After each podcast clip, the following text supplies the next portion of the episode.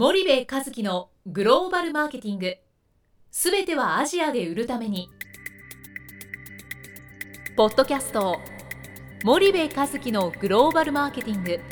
すべてはアジアで売るためには過去10年間で1000社以上の海外展開の支援を行った森部和樹がグローバルマーケティングを分かりやすく解説します。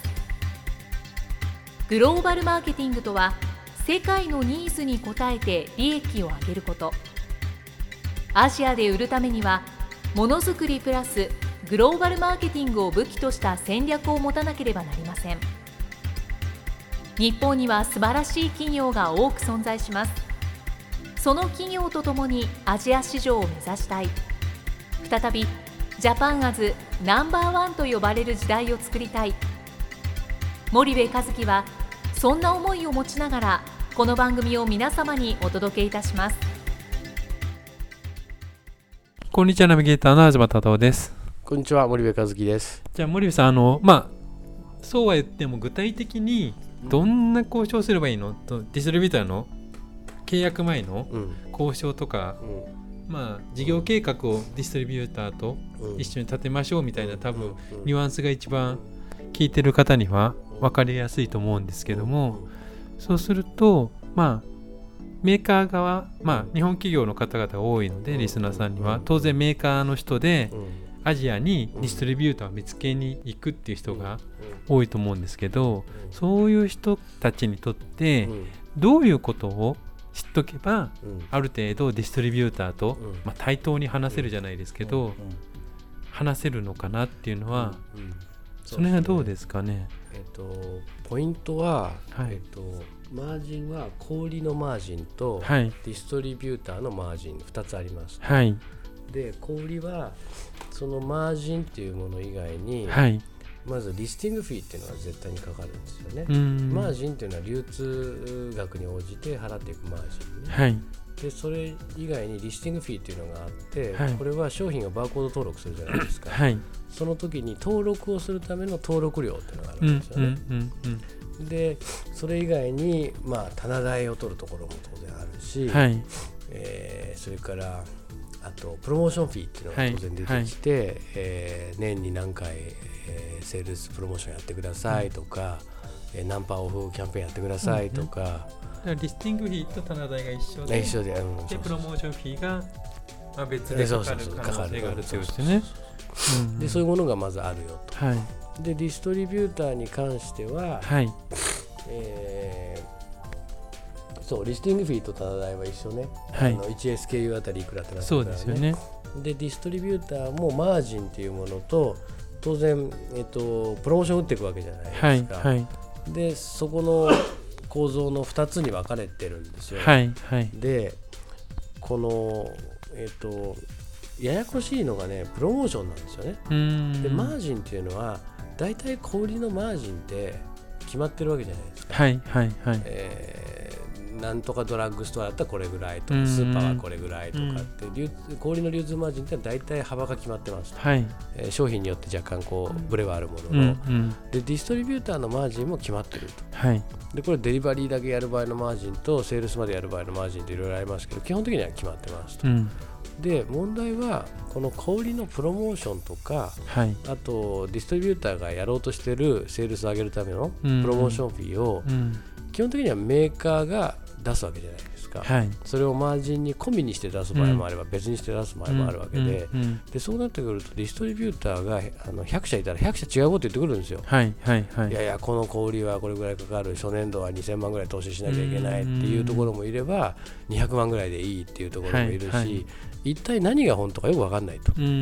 でこれってなんで100社いたら100社違うこと言ってくるかっていうとそのディストリビューターと彼らが強い小売りのうん。その関係性によってうん小売りとどこまで握れるかっていうのが違ってくるわけですよね。うん。でその小売りとどこまで握れるかっていうのは、うん具体的にどどういったことなんですか？ちょっとイメージができる言葉で言うと、例えば小売りのバイヤーさんと仲がいいから、はい。新しい商品入れるときにはい、本来、えーかかるべきこのフィーをこれぐらいにしてよとか、これぐらいは頑張って売るし、うん僕たちもこれぐらいのプロモーションするからはい。ここの費用はちょっと協力してはいとかっていうことは言えるわけですよね。はい。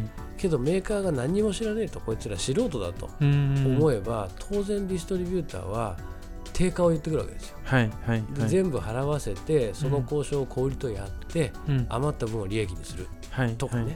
うん。えーできるわけじゃないですか。なるほどなるほど。そうすると当然そうなりますよね。はいなので小売りによって全然違うし、うん。いや俺は何とか知ってる何とか知ってるって小売りの名前いっぱい挙げてくるわけですよね。はい。けど知ってる関係が強いってみんな言うんですよディストリうビューター。けどその関係がどれぐらい強いかっていうのは、彼らが言ってくるその小売マージンだったり、はい。プロモーションマージンの額によって、うん。やっぱ全然変わってきますようね。なたそうあの小売でそんだけ払わなきゃいけないって全然関係弱いじゃんとか、はいはい。でそういうことを分からないと、うんもう向こうが言う言うがままになっちゃう。なるほどなるほど。んですよね。うんでそそれが一番怖いとうんうんうん。いうのが、まああの一つ大きくありますよね。はいはいはいでディストリビューターはなんとかそのプロモーションフィーはメーカーが、まあ、基本的には出すわけじゃないですか。だってはい。ブランド認知のためにプロモーションするわけで、うん。ディストリビューターとの契約っていうのは契約書の更新で変えられる可能性があると。はい。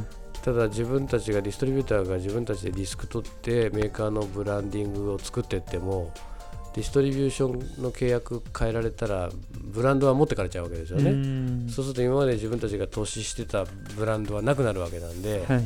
基本的にはあのプロモーションっていうのはメーカーが負担する、ただメーカーがよく分かってなかったら、はい。取れるだけ取って最低限をプロモーションに使って、うんあとは全部自分たちの利益にしたいっはいてはい。思うのは、まあ当然のことであるうんうんうんでそこを全部明らかにしていくっていう、なるほど。うん。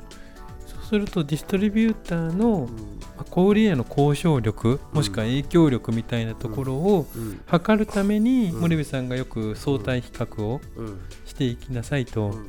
いうことを言われるということなんですね。そうですね。うん。でそれを比べていかないと、はいやっぱりあのどこが本当にいや例えばフィリピンだったらフィリピンではね、はい。どこが本当に SM と強いのかどこが本当にピュアゴールドと強いのか、うん。分かんないですよね。うんなんかまあ単純にイメージだけ言うと、うん。ディストリビューターなんかうん。どこでも一緒なんじゃないかなって思っちゃう人もいるうん。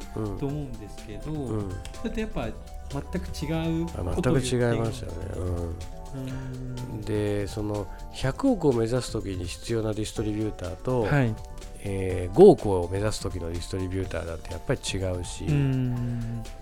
目指す金額が小さければ小さいほどスキルセットより僕はマインドセットの方が重要だと思うんですよね。はいはい。でも目指す金額が大きければ大きくなればなるほどマインドセットは絶対に重要なんだけどスキルセットがなかったら物理的にいかないっていう話にもなるわけで、はい。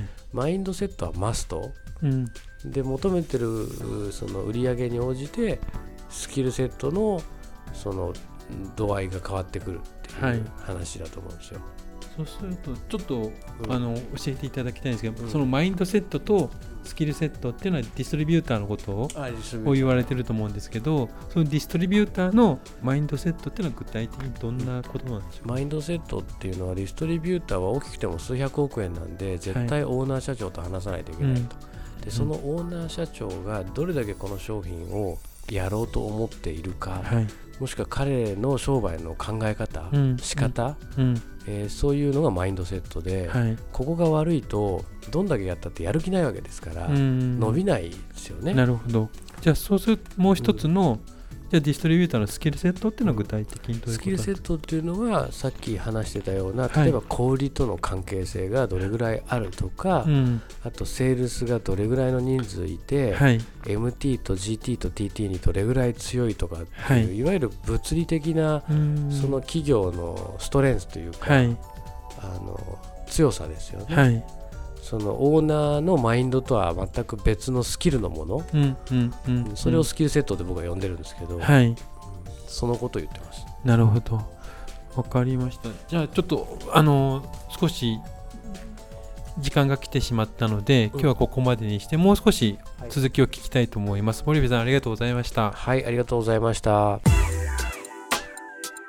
本日のポッドキャストはいかがでしたか？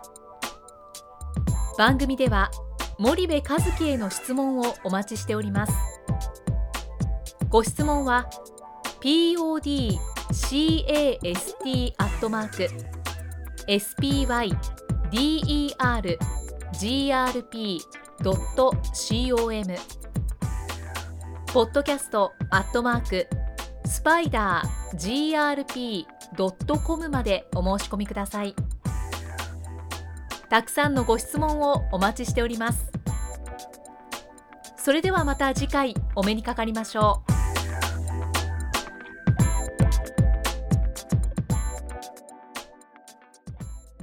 森部和樹のグローバルマーケティング。この番組はスパイダーグループの提供によりお送りしました。